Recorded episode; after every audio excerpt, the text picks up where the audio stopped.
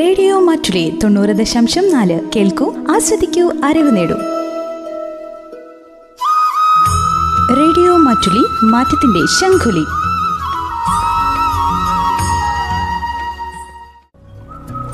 അക്ഷരങ്ങളിൽ ഇന്ത്യ നാട് രണ്ടാം ഭാഗം.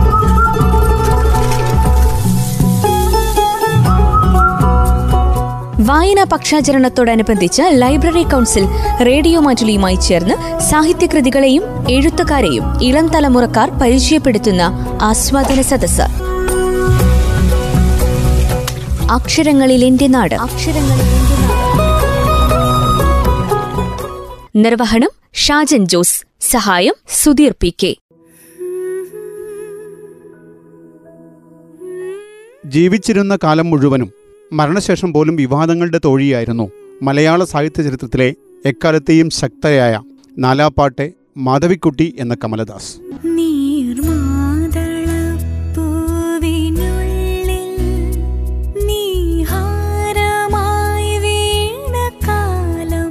മലയാളത്തിന്റെ പ്രിയപ്പെട്ട അമ്മയായിരുന്ന ഭലാമണി അമ്മയുടെയും ശക്തനായ പത്രപ്രവർത്തകൻ വി എം നായരുടെയും മകൾ മലയാള സാഹിത്യത്തിന്റെ വേറിട്ട ശബ്ദമായി മാറിയത് കരുത്താർന്ന വാക്കുകളുടെ പിൻബലത്തിലായിരുന്നു.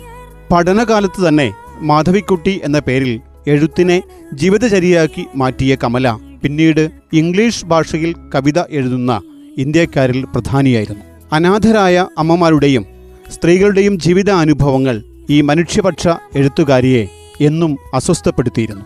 മനുഷ്യ അവകാശങ്ങൾ സംരക്ഷിക്കപ്പെടണം എന്ന നിഷ്ഠയോടെ ലോക് സേവ ചാരിറ്റബിൾ ട്രസ്റ്റിന് തുടക്കമിട്ട ഈ സാഹിത്യ പ്രതിഭ അനേക തലമുറകളിലൂടെ മികവുറ്റ സാഹിത്യകൃതികൾ പിറന്നുവീണ നാലാപ്പാട്ട് തറവാട് കേരള സാഹിത്യ അക്കാദമിക്കായി വിട്ടുകൊടുത്തു.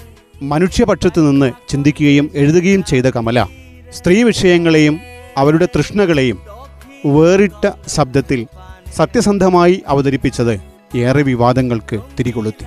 എഴുത്തുകാരിയുടെ ഭാവനയിൽ വിരിഞ്ഞ പല സംഭവങ്ങളും പിന്നീട് അവരുടെ ജീവിത അനുഭവങ്ങൾ എന്ന പേരിൽ ചിത്രീകരിക്കപ്പെടുകയും അതിന്റെ പേരിലൊക്കെ സാമൂഹ്യ അധിക്ഷേപങ്ങൾക്ക് വിധേയമാവുകയും ചെയ്ത ഈ എഴുത്തുകാരി അതിനെ ഒന്ന് വകവയ്ക്കുക പോലും ചെയ്തില്ല എന്നതാണ് യാഥാർത്ഥ്യം. എന്നും വിവാദങ്ങളുടെ തോഴിയായിരുന്ന കമലയുടെ വിവാഹ ജീവിതവും ഒടുവിൽ ശവസംസ്കാരം പോലും കത്തിനിന്ന വിവാദങ്ങൾ കൊണ്ട് ചർച്ച ചെയ്യപ്പെട്ടതായിരുന്നു. ദേശീയവും അന്തർദേശീയവുമായ നിരവധി പുരസ്കാരങ്ങൾ മലയാളികൾക്ക് എത്തിച്ചു കൊടുത്ത ഈ വേറിട്ട കഥാകാരിയുടെ തരിശുനിലം എന്ന കൃതിയാണ് ഇന്ന് ഇവിടെ അവതരിപ്പിക്കപ്പെടുന്നത്.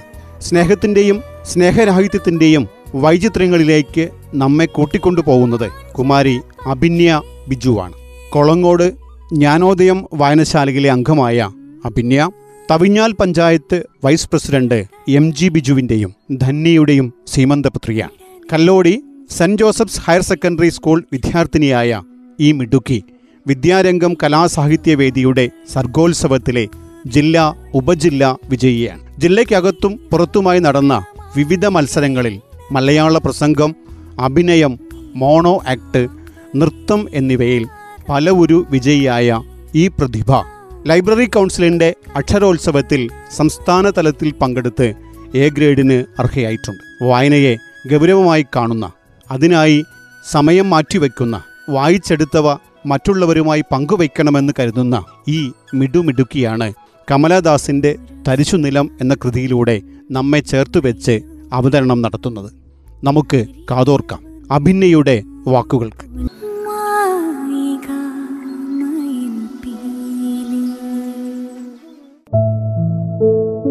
നമസ്കാരം. മാധവിക്കുട്ടിയുടെ തരിശുനിലം. പ്രശസ്ത കവയത്രി യശശരീരിയായ നാലാപ്പാട്ട് ബാലാമണി അമ്മയുടെയും മാതൃഭൂമി മാനേജിംഗ് എഡിറ്റർ ആയിരുന്ന വി എം നായരുടെയും മകൾ ആയിരത്തി തൊള്ളായിരത്തി മുപ്പത്തിനാല് മാർച്ച് മുപ്പത്തിയൊന്നിന് ജനിച്ചു. കമല സുരയ്യ എന്ന പേര് പിന്നീട് സ്വീകരിച്ചു. മലയാളത്തിലും ഇംഗ്ലീഷിലും എഴുതാറുണ്ടായിരുന്നു. Asian poetry prize Kent award Asan world prize academy award Vayalar award Ezhuthachan പുരസ്കാരം എന്നിവ ലഭിച്ചിട്ടുണ്ട്. കേരള സാഹിത്യ അക്കാദമി ഫെലോഷിപ്പ് നൽകി ആദരിച്ചു. രണ്ടായിരത്തി ഒൻപത് മെയ് മുപ്പത്തിയൊന്നിന് അന്തരിച്ചു. നേരിന് നേരെ വരുന്ന ഓരോ കല്ലിനെയും കഥയാക്കിയ കലാകാരിയാണ് മാധവിക്കുട്ടി. വൈവിധ്യമുള്ള ജീവിതാവസ്ഥകളെ ധ്വനിസാന്ദ്രമായ മൊഴികൾ കൊണ്ട് ഭ്രാന്തമായ വഴിത്താരയിലൂടെ ആനയിച്ചു. ആന്തരിക ശില്പത്തിലും ബാഹ്യശില്പത്തിലും ഒരുപോലെ വിജയിച്ച കഥകളായിരുന്നു എൺപതുകൾ വരെ മാധവിക്കുട്ടി എഴുതിയത്. ആദ്യകാല രചനകളിൽ കാണുന്ന ശില്പവൈഭവം പിന്നീട് ചേർന്നു പോകുന്നുവെങ്കിലും അസാധാരണമായ കരുത്ത് ഈ എഴുത്തുകാരിയുടെ കഥകൾക്ക് എന്നും ഉണ്ടായിരുന്നു. എഴുത്തുകാർ ഏറ്റവും അധികം സൂക്ഷിച്ചു കൈകാര്യം ചെയ്യേണ്ട സാഹിത്യരൂപം എന്തെന്ന് ചോദിച്ചാൽ ചെറുകഥ എന്ന് ഉത്തരം പറയാം. ശില്പഭദ്രത ഇത്രയേറെ ആവശ്യപ്പെടുന്ന മറ്റൊരു സാഹിത്യ മാധ്യമവുമില്ല.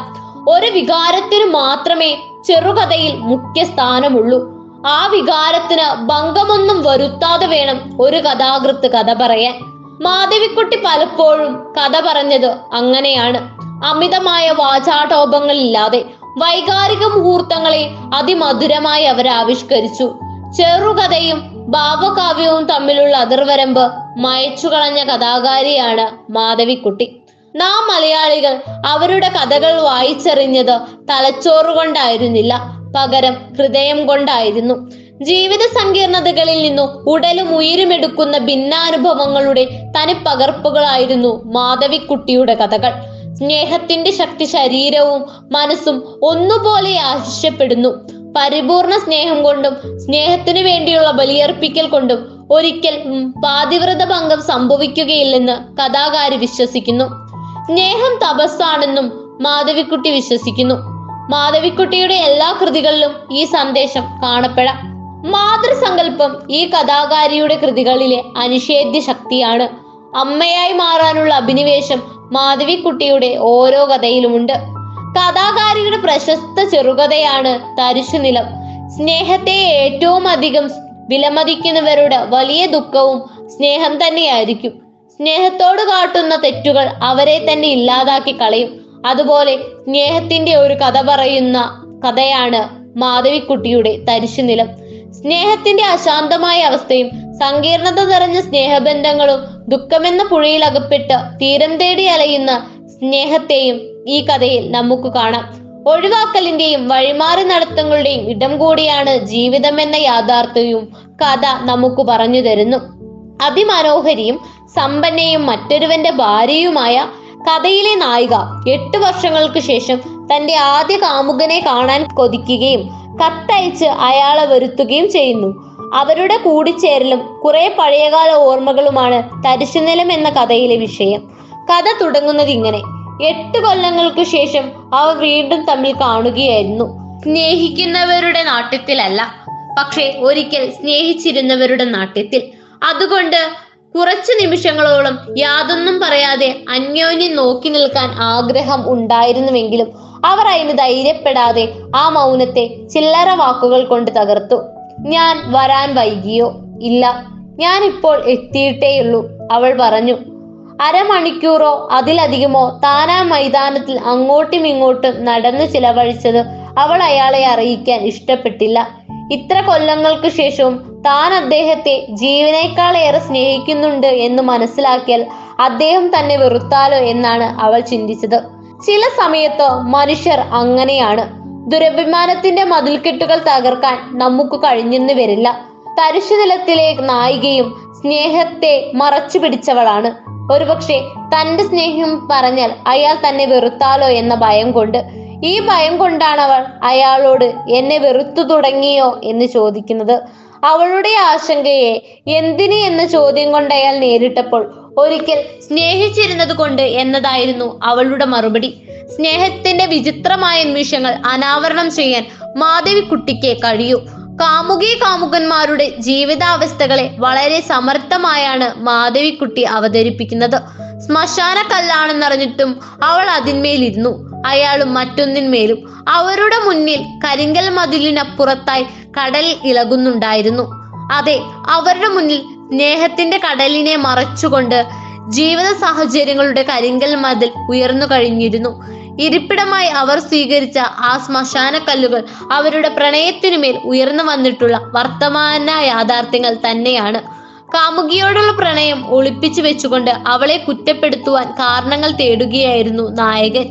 എങ്കിലും അവൾ അയാളെ ഇഷ്ടപ്പെട്ടിരുന്നു. അയാളുടെ സ്നേഹം വിചിത്രമായ സ്വഭാവങ്ങൾ കാണിച്ചിരുന്നു. ആ സമയം അവൾ അയാളെ കൂടുതൽ കൂടുതൽ ഇഷ്ടപ്പെട്ടു. എല്ലായ്പ്പോഴും കുറ്റപ്പെടുത്തിക്കൊണ്ട് നിന്ദിച്ചുകൊണ്ട് അവനെവനെ തന്നെ വെറുത്തു ശീലിച്ച അയാൾ അവളെ വെറുക്കാൻ കാരണങ്ങൾ തേടിക്കൊണ്ടിരുന്നു. സ്ഥിരമായി അവർ പരസ്പരം തർക്കിക്കുമായിരുന്നു. തർക്കത്തിന്റെ അവസാനം കരഞ്ഞുകൊണ്ടിരിക്കുന്ന അവളുടെ അതിമനോഹരമായ പാദങ്ങളെ അയാൾ ചുംബിക്കും. വളരെയേറെ വിചിത്രമായ സ്നേഹത്തിന്റെ മുഖങ്ങളാണ് എഴുത്തുകാരി നമുക്ക് കാട്ടിത്തരുന്നത്. അതിമനോഹരമായ പ്രണയ നിമിഷങ്ങളിൽ പോലും അവളുടെ മടിയിൽ തലവെച്ചു കിടന്നുകൊണ്ട് അയാൾ പറയും നീ എന്നെ സ്നേഹിക്കേണ്ടിയിരുന്നില്ല. എന്റെ കാലിൽ ഒരു ചങ്ങലയുള്ളതുപോലെ തോന്നുന്നു. അവൾ അത് കേട്ട് ചിരിക്കും. ഭൂതകാല ഓർമ്മകളിൽ നിന്ന് വർത്തമാനത്തിലേക്ക് ചുവടുവെച്ചപ്പോൾ അവൾ അയാളോട് ചോദിച്ചു നിങ്ങൾ എന്തിനാണ് വിവാഹം ചെയ്തത്? നമുക്കങ്ങനെ സ്നേഹിച്ചു കഴിയാമായിരുന്നില്ലേ? അയാൾ തന്റെ വിവാഹമോതിരത്തിലേക്ക് നോക്കിക്കൊണ്ട് ഒന്നും മിണ്ടാതിരുന്നു. സ്വന്തം ദുഃഖം മറച്ചുവെച്ച് അവളെ സമാധാനിപ്പിക്കാൻ അയാൾക്ക് കഴിയുമോ? അവളോടുള്ള സ്നേഹം മറന്നു കഴിഞ്ഞാൽ അയാളുടെ ജീവിതം തന്നെ ഇല്ല എന്ന് അയാൾക്ക് പറയാൻ കഴിയുമോ? അയാൾ ഒന്നും പറഞ്ഞില്ല. അവളോടുള്ള സ്നേഹം കൊണ്ട് തന്നെയാണ് താൻ അവളുടെ ജീവിതത്തിൽ നിന്ന് ഓടിപ്പോയതെന്നും വിവാഹം ചെയ്ത സ്ത്രീയുടെ മുഖത്ത് നോക്കുമ്പോഴും ചുംബിക്കുമ്പോഴുമെല്ലാം താൻ പണ്ടു സ്നേഹിച്ച പെൺകുട്ടിയുടെ മുഖം മാത്രമേ കാണുന്നുള്ളൂ എന്നും അയാൾ പറഞ്ഞില്ല. പകരം ഇങ്ങനെ പറഞ്ഞു എനിക്ക് സാമാന്യ സാമാന്യത്തിലധികം പണമില്ല ബുദ്ധിയില്ല. ഞാൻ ഒരു സാധാരണ മനുഷ്യനാണ്.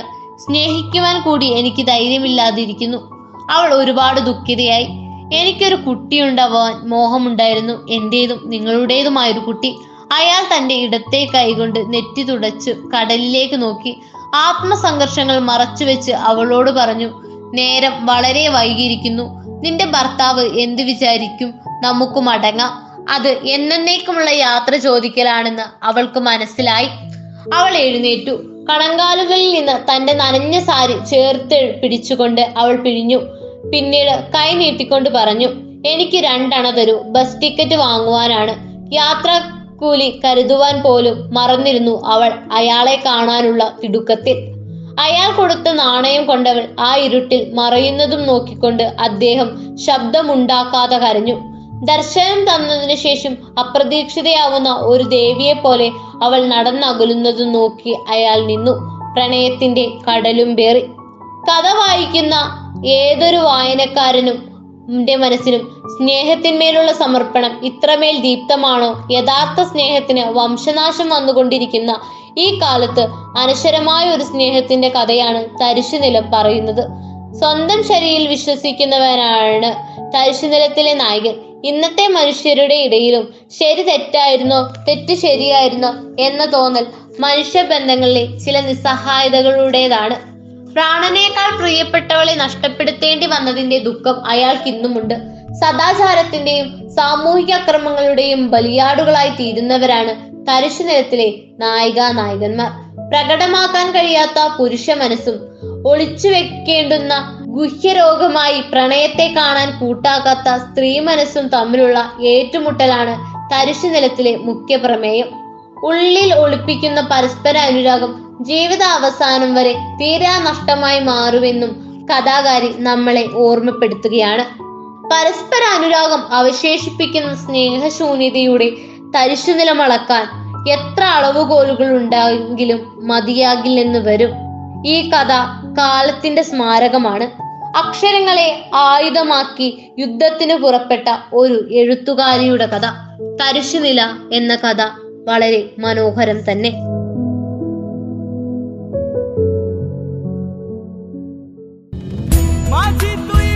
അക്ഷരങ്ങളിൽ എന്റെ നാടിന്റെ അടുത്ത അധ്യായത്തിൽ ജൂൺ ഇരുപത്തിയഞ്ചിന് മലയാളത്തിന്റെ എക്കാലത്തെയും മികവുറ്റ കൃതിയായ പി കേശവദേവിന്റെ ഓടയിൽ നിന്ന് എന്ന കൃതിയെ പഴശ്ശിരാജ സ്മാരക ഗ്രന്ഥാലയം പ്രവർത്തകനായ ജിലിൻ ജോയി അവതരിപ്പിക്കുന്നു.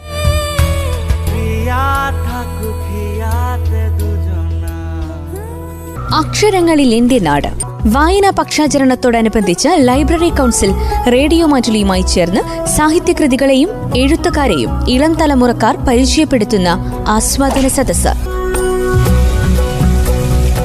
അക്ഷരങ്ങളിൽ എന്റെ നാട്. നിർവഹണം ഷാജൻ ജോസ്. സഹായം സുധീർ പി കെ.